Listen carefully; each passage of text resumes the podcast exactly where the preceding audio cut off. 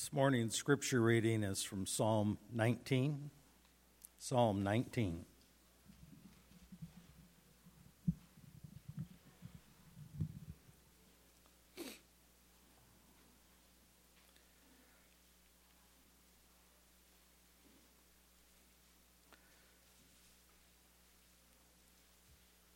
The heavens are telling of the glory of God, and their expanse is declaring the work of his hands. Day to day pours forth speech, and night to night reveals knowledge. There is no speech, nor are there words. Their voice is not heard. Their line has gone out through all the earth, and their utterances to the end of the world. In them he has placed a tent for the sun which is as a bridegroom coming out of his chamber. It rejoices as a strong man to run his course. Its rising is from one end of the heavens, and its circuit to the other end of them, and there is nothing hidden from its heat. The law of the Lord is perfect, restoring the soul. The testimony of the Lord is sure, making wise the simple. The precepts of the Lord are right, rejoicing the heart. The commandment of the Lord is pure, enlightening the eyes. The fear of the Lord is clean, enduring forever. The judgments of the Lord are true, they are righteous altogether. They are more desirable than gold, yes, than much fine gold sweeter also than honey and the drippings of the honeycomb. Moreover, by them thy servant is warned. In keeping them there is great reward. Who can discern his errors? Equip me of hidden faults. Also, keep back thy servant from presumptuous sins, and let them not rule over me. Then I shall be blameless, and I shall be acquitted of great transgression. Let the words of my mouth and the meditation of my heart be acceptable in thy sight, O Lord, my rock and my redeemer.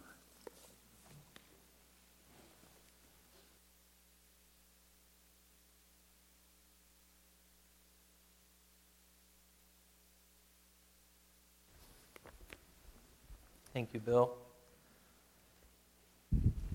That's a sermon in itself, isn't it? It's kind of what actually I'm, I'm hoping that you guys can see through this is that the scriptures themselves are the sermon.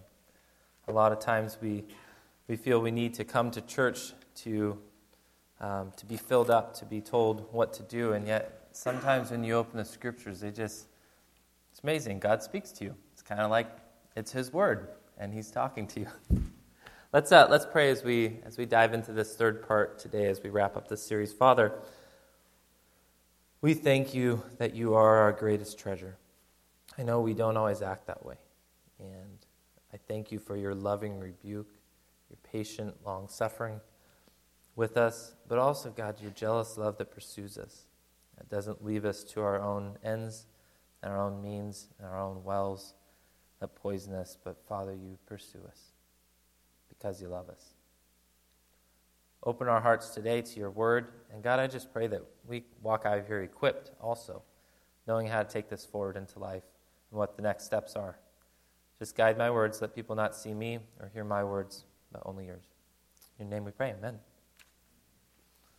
So, this series that we've been going through the last two weeks, and this is the last one today, is uh, called Theology and Worship. I probably could have come up with a better title, honestly. Um, it just kind of, once it's in the bulletin, it's printed, so got to stick with it. So, uh, theology and worship, it's basically just theology is just a study of God. And as we've looked at this, we've looked at how the study of God, how we learn about God, how that influences what our worship is. And I hope you guys can see by now, worship is not just something we sing. It's not just something that we do on Sunday morning. It's not just music or a style. Worship is is more than that. It's also not just a lifestyle, it's not just the way you live, it's not just actions, it's more than that. Worship comes from our hearts treasuring God above everything else. and it is expressed in different ways. Songs like what we just sang make it very easy for our hearts to connect with because God wired us that way. He wired us to be able to sing music and, and to be able to, to be able to connect our emotions and express them in that way. Um, even for the tone deaf people, I haven't met a person yet who doesn't enjoy music in some way, who doesn't listen to a tune and, and tap their foot or something. It's just wired into us, and that's okay. But it's not the only expression of worship. And I hope you guys have seen that. It's more than that. It's in the way we live, it's in um, the art that we create, it's in um, how we obey the commands that God gives us. This last week, I, um, Leah and I watched a short little video, and I didn't originally plan on putting this in the sermon, but this morning I was thinking it through and thought, well, that was really profound, and I thought it would be good to pass along. We were watching a video of Francis Chan, and um, as some of you guys know, he left his megachurch uh, down south. He went into San Francisco about 10 years back, five years back, I don't know when it was. Went into the, the suburbs of San Francisco and has been doing kind of house churches in that area. And uh, someone asked him in this panel, um, What do you do with the homosexuality problem down there in San Francisco when someone walks through the door? You know, a gay couple comes in. What do you do? What do you talk? What do you say? And his answer was very humble um, and direct, and I thought it was really good because it was applicable not just to that thing. And he said, we, we get kind of the cart ahead of the horse. I've been using that phrase a lot, but he kind of said it too. And, and we start focusing on that sin. He said, really, the main thing that matters is for anyone, and it's not just a gay couple, anyone. The main issue is do you believe in your core that there is a God? Do you believe there's a God that rules the universe that created you? And if you do, are you willing to do anything he says? Because if that isn't answered, it's not going to matter. You can't jump right to the application. If you can get people to see that, where we come to the same point where there is a God, He is the one that calls the shots. It's from there that you open up the book and you start reading through and you see, okay, well, what does He tell me to do? Francis is comical, so he had a few little. I mean, if God says you need to stand on your head, for five minutes a day, you'd have to do it. You know, he's in charge. But his main point was that's at the core of everything. And I was thinking about how that is so true for us as well. That is at the core of everything. And none of what we've talked about, or for that matter, none of what we talk about any week, is going to matter if you aren't first in that place where you're okay with there being a God who rules the universe, who gets to call the shots. That's that part where we first have to come to him. And we have to say, okay, well, you're in charge. Whatever you say, let's work through it, okay? So that is a, a core underlying foundation, I think, for this. As we've talked about this aspect of, of worship, we've looked at the aspect that so often, again, cart ahead of the horse, we talk about where worship, we think we need to uh, enter into a certain uh, environment, whether it's music or preaching or whatever it may be, to get us in the mood for worship. And that's not the right way that we should be approaching it. Instead, we come to the Word, we look at God, we behold God, and as He fills us with His fullness, it explodes in worship. Worship is the consummation of that joy we feel in Him. This morning, as you worshiped in song, I hope that some of the joy that was coming out of you as I hear you guys singing came from a result of experiencing God this week. And, and I, I, I think it's so exciting when we look at that this way. As we've talked about all that, and how sometimes that, that comes out, that explodes, that con- consummates through our song, sometimes it does through the way we live. That's what we talked about last week, and our lifestyle. Um, we, we, we've had this, at, at least to me, there's a disconnect. And I don't know if you guys have felt that way too. You go home, you're like, yeah, that sounds really good, that sounds great, but there's still this disconnect um, of how do we actually see and savor God in the way that we're talking about. I want Him to be my highest treasure. But how do I get there? I want to have this relationship with Him like we're talking about, but how? I want to go deeper with God, but how do I get there? That's what I've been feeling. Because I go home and I sit and I open the Bible, I'm like, okay, how do I experience God? And it's kind of nothing's happening. And, and, and there's times like that. And there, I'm not going to lie, there's times when I do open up the Word and it's just blowing off the pages to me. But there is kind of a disconnect. And, and I don't know if you guys have been feeling that way, but I think that is normal for us. We need to come and find a way so that we can work through that and we can see and experience God in a way that truly does fill us up. And that's what I hope today can do. This is um, my hope is that today's message gives you guys some practical meat on the bones of how we can take this and move forward in life. Uh, and in order to do that, uh, what we're going to focus on today is the fact that God, being such a great God, didn't just leave us out to dry to figure this out on our own. He didn't just say, figure out how to enjoy me, and when you do, it'll be great. I'll talk to you then. He gave us some help. And one of the greatest helps he gave us was this book that's right in the middle of our Bible, the Psalms. And so that's what we're going to look at today is what the value of the Psalms really are. One of the first things that we'll look at um, is probably something that I would normally put at the end as an application point.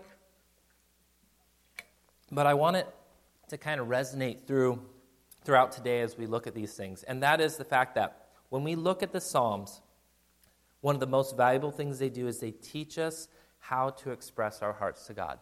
You might say they teach you to pray, but sometimes we express our hearts in other ways than praying. But the Psalms give us kind of almost like a primer in kindergarten for how to approach God in, in prayer and in praise.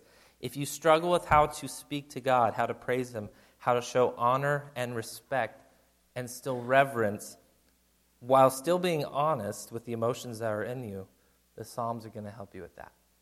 And this is the wonder that God gave to us. I think it's actually just absolutely stunning that God cared about our emotions enough to connect to that point. He doesn't want you to come before you, before Him, without being honest. He wants you to come, be able to express yourself, be able to express what's going on inside your heart when you're feeling those emotions, when you're feeling neglected by people or even by God Himself. He wants you to be able to express those things, but there's also a way that is proper to do that. And it's not just blow open your mouth and just whatever comes out. There is a proper way to do it.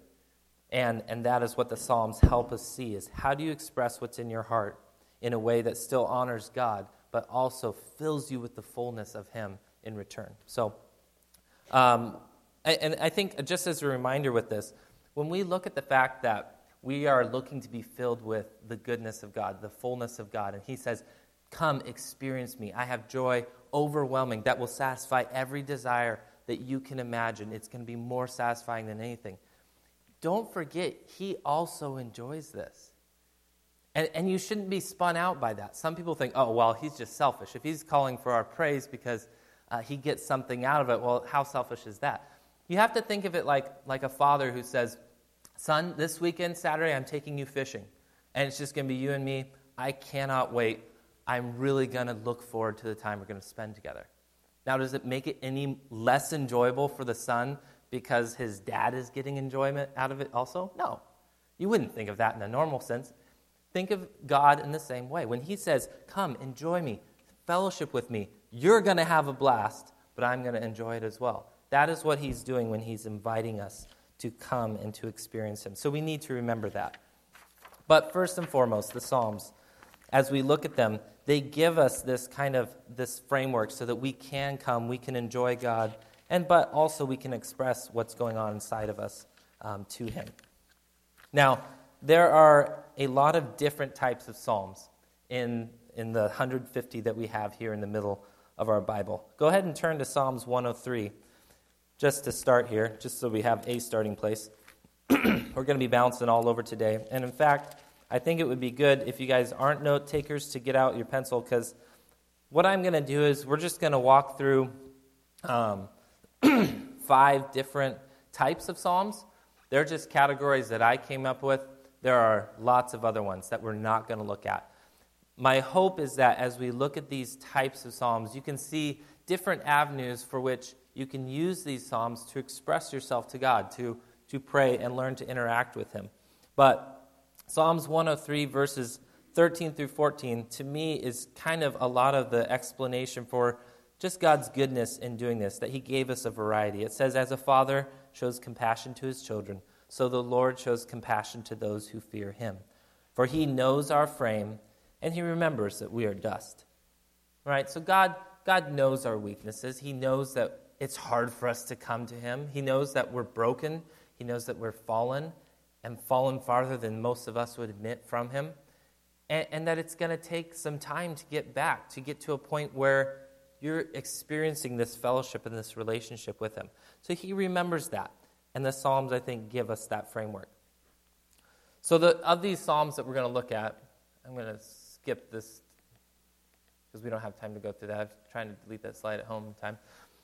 The first one that we're going to look at is um, Psalms of Thanksgiving. Okay? And again, we're going to go through just five types today um, in the interest of time. But you guys can, as I talk about these, I'm just going to put them up like that, and you can write these down. These are not all the Psalms of Thanksgiving. Don't get me wrong on that. These are just some of them. All right? As we look at Psalms of Thanksgiving, I am going to draw a, a little bit of a distinction. I'm going to cut in half thanksgiving and praise. We'll look at praise next. All right? Sometimes those things overlap. All right? Sometimes our thanksgiving and praise are the same. And you will read Psalms in which he's thanking the Lord for what he's done, he's also praising him. The reason I want to make a clear distinction here is because when we come before the Lord, if you're like me, we sometimes have a hard time figuring out the difference between these two things. Thanksgiving is when you come to the Lord and you thank Him for things that He's done. It might be in your own life, it might be in the life of someone you've seen where God has worked a miracle or He's, he's worked in their heart or you've seen Him do something miraculous or awesome or great and you thank Him for that. It might be thanking Him for times past where He's worked in the church or in Israel. Those are things of thanksgiving. Look at what God has done and thank Him for it, okay? They are different um, from praise. We'll talk about what praise is next. But ta- turn, if you can, we'll just pick one of these, and we're not going to read the whole thing. Turn to Psalms 92. It's just a couple pages back from Psalms 103. this is a good example of a thanksgiving psalm. And of course, it starts with It is good to give thanks to the Lord to sing praises to your name, O Most High, to declare your steadfast love in the morning and your faithfulness at night, to the music of the lute and the harp, to the melody of the lyre. For you, O Lord, have made me glad by your work. At the works of your hand I sing for joy. How great are your works, O Lord! Your thoughts are very deep. The stupid man cannot know, the fool cannot understand this, that though the wicked sprout like grass and all evildoers flourish, they are doomed to destruction forever. But you, O Lord, are on high. For behold, your enemies, O Lord, behold, your enemies will perish, as all evildoers will be shattered. You have exalted my horn like that of the wild ox. You have poured over me fresh oil. My eyes have seen the downfall of my enemies. My ears have heard the doom of my assailants. All right, so I, I just I said I wasn't going to read the whole thing, and I almost did. Um, it's hard to stop. But you can see he's talking, he's gushing out to God, thanksgiving for things he's seen God do. And each of these Psalms, you're going to see that. So if you are in a point where you, you say, I, I need to come before, I need to give thanks, and you don't know how to do it, you can look at your own life, you can look at things you've seen God do, but you can also open up a psalm. You can see what's a proper way to come before God and do that. And this will give you a framework for that. So, how does thanksgiving differ from praise? We'll look at praise next. Thanksgiving, where you are thanking God for who He is and what He's done, or for things that He's done. Praise is more focused on who He is specifically. On it's more, uh, it's the difference of, think of like a, a love relationship between a husband and wife. And if the wife only ever talks about, when she talks to her husband, she only says, Thank you for all the things that you've done for me. I'm so thankful that you first, you know, that you even chose me out of all the women and that you married me. And then that I thank you for all the stuff. That's great. And that really lifts a husband's heart up. But if that's all she ever says, after a while, he's going to start thinking, does she love me for what I do for her, or does she actually love me? And I, our relationship with God, I think, is very similar. Praise for God, and where I draw this distinct line, is when we come to Him, we just we praise Him for who He is. Psalms 19 that we just read was a psalm like that. It's just talking about how heavens glorify God. Man, look how great and how awesome and amazing He is. Turn over to Psalm 104 for an example of this. Psalm 104. Bless the Lord, O my soul. O Lord my God, you are very great. You are clothed with splendor and majesty, covering yourself with light as a garment, stretching out the heavens like a tent. He lays the beams of his chamber on the waters. He makes the cloud his chariot. He rides on the wings of the wind. He makes his messengers winds, his ministers a flaming fire. He set the earth on its foundation so that it would never be moved. You covered it with the deep as with a garment. The waters stood above the mountains.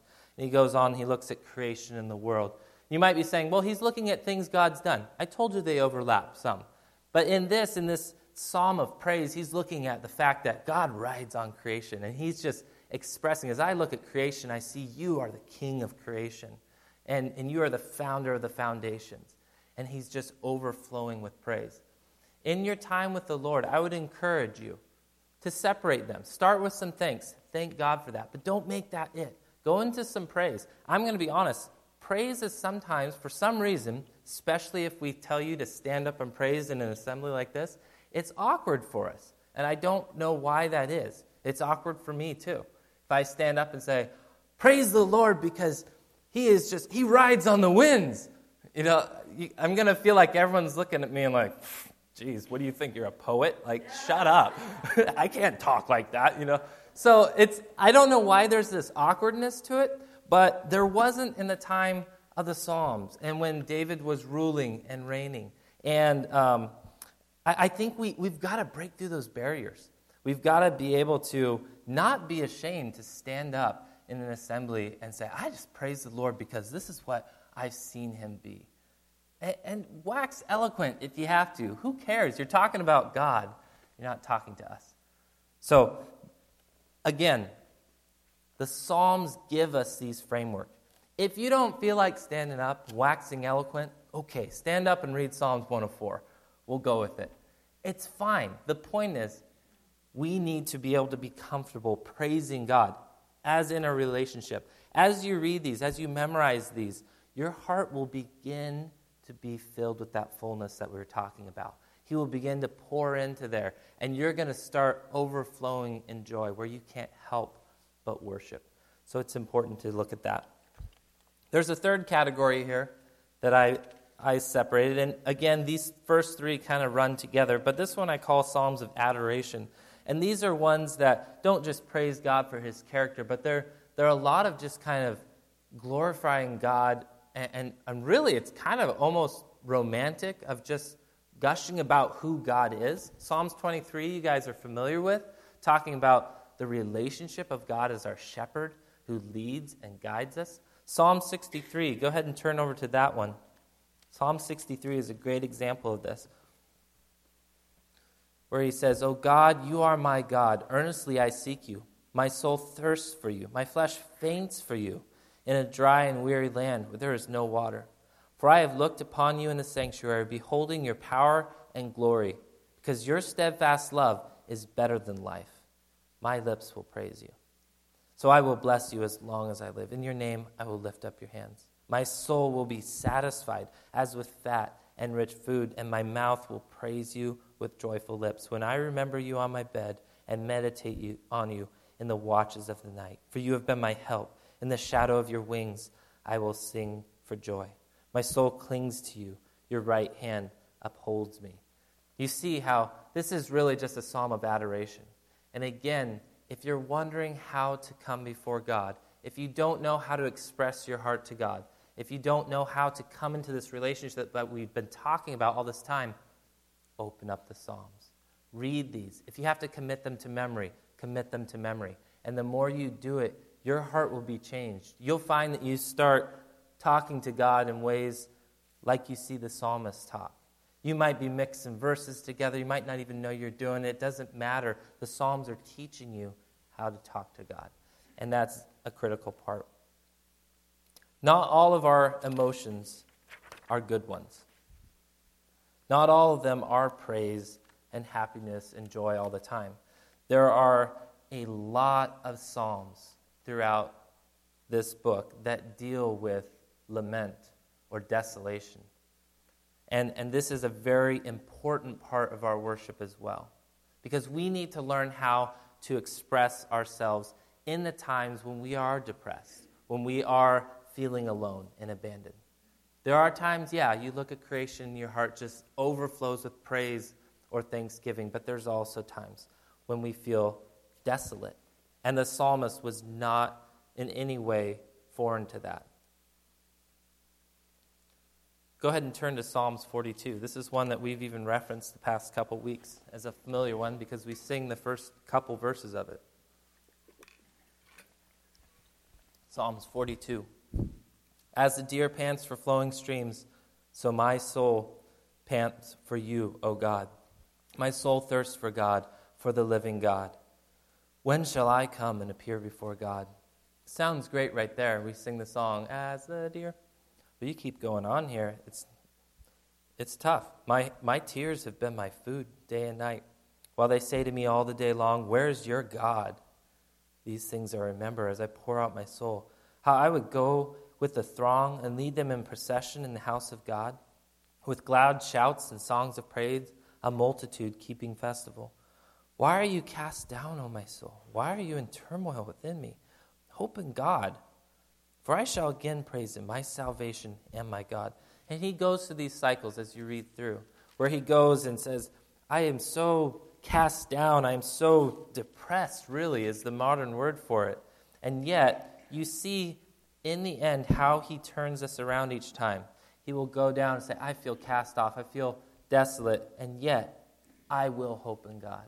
And he chooses to make a choice. This is why it's important for us to learn. The Psalms teach us a framework, again, of how to approach God.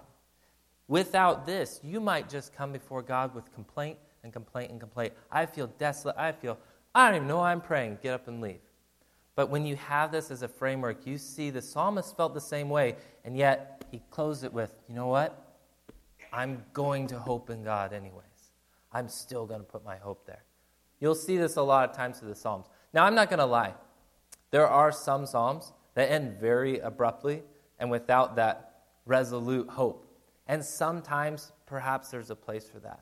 But for the most part, when you look at these Psalms of lament and desolation, you see the way that their emotions were channeled back to give God glory.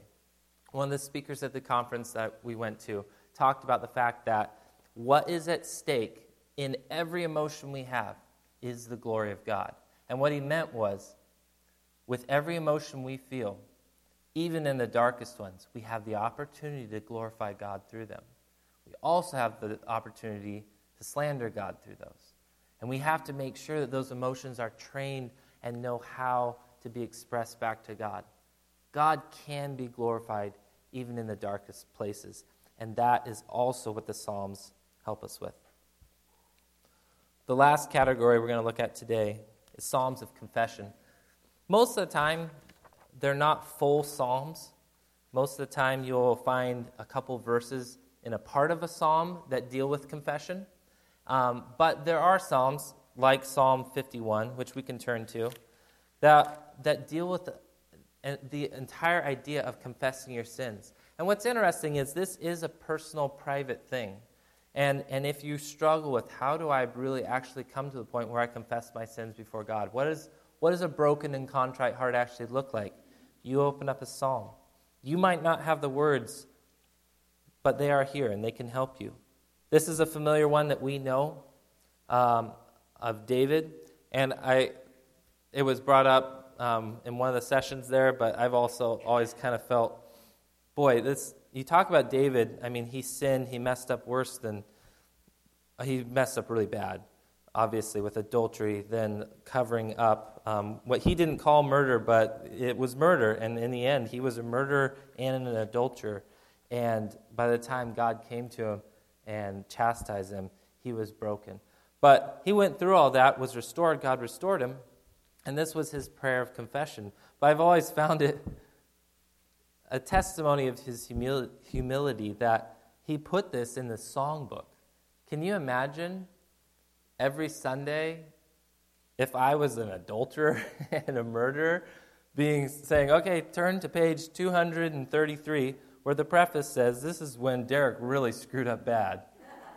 and that every Sunday is, is in the, the hymn book. We, usually, once we sin, we want the forgiveness, we want to move on past it. But he left it there. He left it there. And the, the Israelites would open that up and say, Oh, yeah. Oh, yeah, David, you really messed up. But there's a reason for that. And there's a reason for private and I would even say public confession. It's because of what how God is revealed. Again, God is glorified even in the dark times. This starts Have mercy on me, O God, according to your steadfast love, according to your abundant mercy. Blot out my transgressions. Wash me thoroughly from my iniquity and cleanse me from my sin. I know my transgressions, and my sin is ever before me. Against you, you only have I sinned and done what is evil in your sight, so that you may be justified in your words and blameless in your judgment. You see this as you go throughout. You see how he, he continually will turn things back to his sin, but how God is still glorified, how God is still uh, blameless in his judgment, and what God truly desires in the inward parts. So, even in this, there is extreme value in the Psalms of confession. As I said, these are only five categories. You can find others. There's, there's Psalms about supplication that teach us how to actually ask God about things. So, you know, and you can look at what does the psalmist ask for? Is he asking for health, wealth, prosperity? Quite honestly, sometimes he does. But a lot of times it's God, will you visit the orphan, the widow? Please save them, help them. He's asking for different things, and your heart can be changed as you look at those things. There are psalms that they call them, it's a really big word, imprecatory, but it's basically when, when the psalmist is calling out for God to judge evildoers. Those are some heavy psalms. And those are kind of hard ones to sing in church. I'm not even sure if we should, in the light of the New Testament, if we should always be doing that. There's a lot that we look at. But I do believe there are times when we pray those things. When you look at evil going on in the world and you say, God, just stop it. Stop that evil. Put an end to it. Judge it. And that's okay. Because when you do that, you are learning, as the psalmist was, to look at who is the true judge. God is the true one. He will judge evil. All these things, they're just they're things that channel our hearts that show us how we should be responding to God. So as we look at this, the value of the Psalms, I hope you guys can see truly how valuable these things are for us. They, they show us how we can relate to God. Now, as we turn the, the corner towards the end here, there's two things that I think are really important for us as we look um, at at the Psalms and how they're used, but also at this entire series and what we've been looking at. One of them is, is corporate worship, which is worship in the church setting. The other one is family worship at home. We've lost a great deal of what it means to be human anymore, I think, especially in the West here in our culture. And mostly I'm talking about the fact of that we were created to dwell in community. God is Trinity. It's hard for us to con- conceptualize that he is one God but three, but he is. And he dwells in perfect unity and fellowship, but also in community. And that's why the church community is so important. And we can't minimize the importance of that. But the family is a smaller unit of that, and it's also very necessary. The home is the first place where this humanity, where who we were made to be, has been broken down but it's also the first place where revolution can begin. And that's what's exciting for me. I'm still a young guy. I love the word revolution. And you give me something to revolt against. And I like revolting against powers that be, be they in the spiritual realm, or whatever. But I think that lives in each of us when we see the chance we can revolt against the world system around us. Now, in this next section, as I look at family worship first, I am talking to families with children, because we have a lot of them in here, myself included. But this doesn't just apply to them. It might be um, you might be single with a roommate. You might even be single just with your own home. You might be a couple. You might be, um, you know, uh, grandparents. There's a lot of different applications for how the home is a place for this. But specifically speaking to parents, we talked about waging war against things that come against our affection that try to steal our affection, that try to steal that joy that we're supposed to find in the Lord. And I want you to take that and I want you to apply it to raising your own children. Especially fathers, we are heads of our household and we are guardians of our home. We have a responsibility to wage war against the things that would steal our children's affection, our wives' affection, and our own affection. And they come at us so much. And they don't come only in the big, dark ways that we usually think. I think in America, they come very subtly. They come in little things that sweep us away. They might be entertainment, you know, just watching TV or, or whatever it is, or, or reading even good books can be uh, entertainment and things, or it might be whatever it is, those kinds of things that just continually fill our lives with something other than God. But it also could just be time. and this is something that uh, Leah and I have been working through a lot too, because there's so many things that can steal your time. And they all are good things, it seems. You know, they can be church events, they can be school, they could be hobbies, they could be your kids going over to friends' houses, they could be involved in sports and things. But pretty soon, if all your time is gone and you have no time to worship as a family, you're losing the battle. Again, this has been very convicting for us. We're looking at this and we, are, we have not figured this out entirely yet. But as we look at, at the nights that we have to spend time, just call it 20 minutes, worshiping together, open the Bible, sing one song, okay? It's so valuable. And it is waging war, it is revolting against the world system. We've talked about this before, but one of the scariest things I think we have in America right now is there are some really big problems that we need to think through. We need to open the Bible, we need to pray and meditate. There's some big questions, questions that atheists and unsaved people are asking, and we don't have answers for. And the scariest thing is we don't have time to even think about them. We'll, we'll go, oh man, that's, that's a big question. I got to figure that out. I don't know when I'm going to do that, though. And, and we go by. And we don't even have time to think. That is frightening. And that is where I truly believe we need a militant attitude against this. Because make no mistake, there is a battle going on for our families. As parents, the number one job we have is training our children is not following the Lord, keeping his commandments, singing songs in church, memorizing verses being kind, humble, gentle, forgiving, well behaved, polite, respectful. Those are all great things. That's not the number one thing that we need to teach our children. You can have children that follow that list to a T and are still hellbound. It happens all the time. You guys know the ones I'm talking about. It happens so much. Those children are perfect little children, and yet their heart was never given to God. The most important thing we can do is to teach our children to treasure the Lord above everything else. Can't emphasize that enough. That is, that is the pass or fail mark. Is do your children treasure the Lord? Do they see him as the pearl of great price? Do they see him as something worth, you know what? I really want God.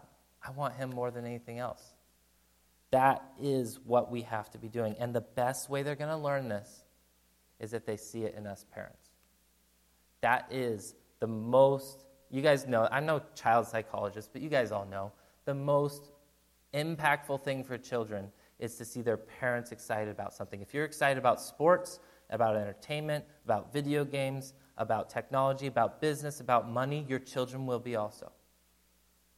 But if you're excited about the Lord, if they see there's actually a joy that my parents don't just follow the Lord because they're supposed to. No, they actually enjoy doing it. And even in dark times, they enjoy the Lord. They will be impacted by that. And that is how we wage war. So we have to remember that. The value of the Psalms for our children is just like for us, those Psalms teach us to pray, teach us to relate to God. They're a primer book for your children, too. And if, if your kids want to be able to, to taste and see that the Lord is good, open up Psalms 34 and let them read that. If they want to see that the heavens are just amazing in their creation of God, open up Psalm 19 like we looked at. When they, when they hear you in family devotions read, As a deer pants for flowing streams, so my soul pants for you, they learn that God is like thirsting for water, and He is satisfying in that way. And when they see you live out Psalm 73, there's nothing I desire on earth besides you, they will be impacted by that. Now, it is God that saves our children. We can't make them trust God. But if you truly treasure God, it will be a treasure of your home, and we have that responsibility. Start reading the Psalms together. That's what I would encourage you to do. It will train your children to relate to God, to see Him, to wonder in Him. And I would also even say this don't be afraid to sing them. You don't have to be musical. There's a story of one of the musicians with the Getty Band. He's the guitar player. He's an incredible musician. He, he said when he was growing up, his dad, they always sang together. And he, his dad was completely tone deaf. Horrible. he couldn't carry a tune. And yet that impacted every one of the kids in the family remarkably because they saw their dad was expressing his heart through song and he was excited to do it. And it impacted those children. So it really doesn't matter if you can sing or not. Sing anyways. Make a joyful noise. Open up, find a song, sing through it. It's good. The passion that you have will influence your children. Corporate worship. This is us meeting together here. And the, the power of that and the necessity of that, um, we're told in Hebrews 10, you don't have to turn there, but that we should not neglect to meet together. And it's, it's for mutual encouragement. And this is really important for us, as you guys know. Psalm 133 says, Behold, how good and how pleasant it is when brothers dwell in unity. God has designed it so that love and adoration and the warmth we feel together really is like an amplifier of our own individual worship of God. The Psalms, again, give us a great context to sing in church. And I think we should, music leaders, we need to try to put some more Psalms in because they give us that framework. They give us a good way to relate to God. And if we're struggling with doing that, the Psalms will help there. I think it's remarkable that God inspired a book in the Bible that's a songbook. And what's funny is he didn't leave the, the tune to it, he didn't leave the notes. So we can actually write new tunes that are easy to sing.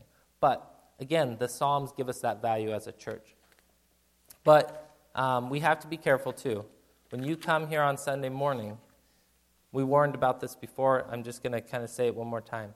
If you get caught up in coming here with a group of believers that are worshiping the Lord, and that becomes your only worship experience, where you leave the doors of church and you say, I just don't know how to get that feeling back, that's a dangerous spot.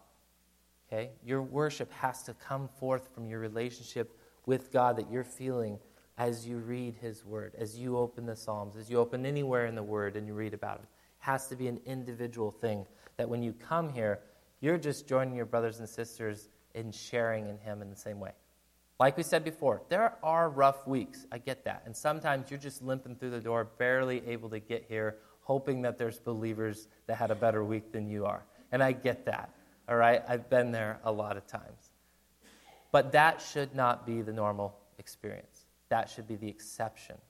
Okay? Our normal experience should be experiencing God on our own so that you're coming and that you are building up that limping through the door believer. That you are, as you rejoice in God, you're encouraging hearts around you. That must be our experience. We must be able to find that in our own relationship with Him. So, to wrap it all up, the whole series as we've looked at it, the main high points that we've looked at, He must be our highest treasure, He must be our highest satisfaction.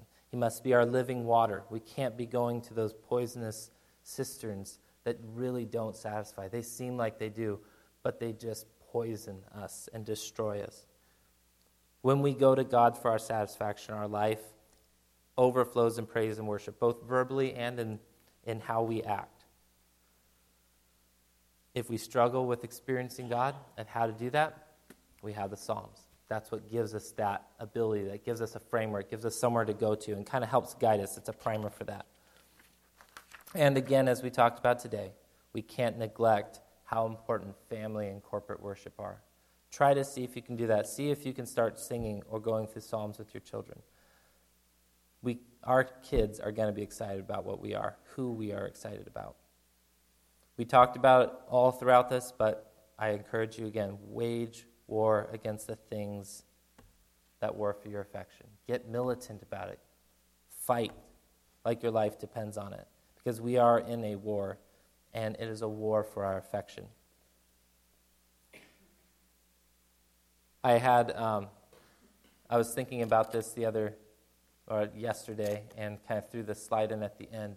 But just the idea of um, sometimes I think when we're standing on a mountain of um, whatever it is that's satisfying us, whatever it is that you go to to find satisfaction, we think that's the greatest thing. We think, you know what, this is about as good as it gets. But when you catch a glimpse of that satisfaction that God promises, He says, Come up, come up deeper, come with me. You have no idea. You're still in the valley. You think you're on the mountain, but look at where I am. It's like this picture of looking at a mountain. But what struck me about it is you can't stay on the mountain you're on and get to that other one. You got to go down the valley. It's going to take some time. It's going to take some work. And you're going to really wish you were at least just on that valley. It's just like the children of Israel. Remember when they left Egypt and they were going to the promised land? They're going to the mountain. And yet, pretty soon they're in the desert. They're like, I would rather just be a slave again. At least we got some food. They want to go back. It's going to feel that way. Those old wells of satisfaction, they do satisfy for a little bit of time, but God is a greater satisfaction. And we have to trudge up that mountain. You can't keep a foot on both of them, it won't work. So, to close, I encourage you if you are climbing that battle, be patient. Wait on the Lord. It's going to take time. Wait on Him, though, and He does promise he will satisfy. Let's bow our heads and close our eyes. And as we do, I'm going to read Psalm 33, verses 20 to 22 as our closing prayer. Our soul waits for you, O Lord. You are our help and our shield.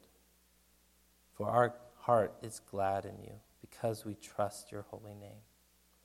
Let your steadfast love, O Lord, be upon us even as we hope in you.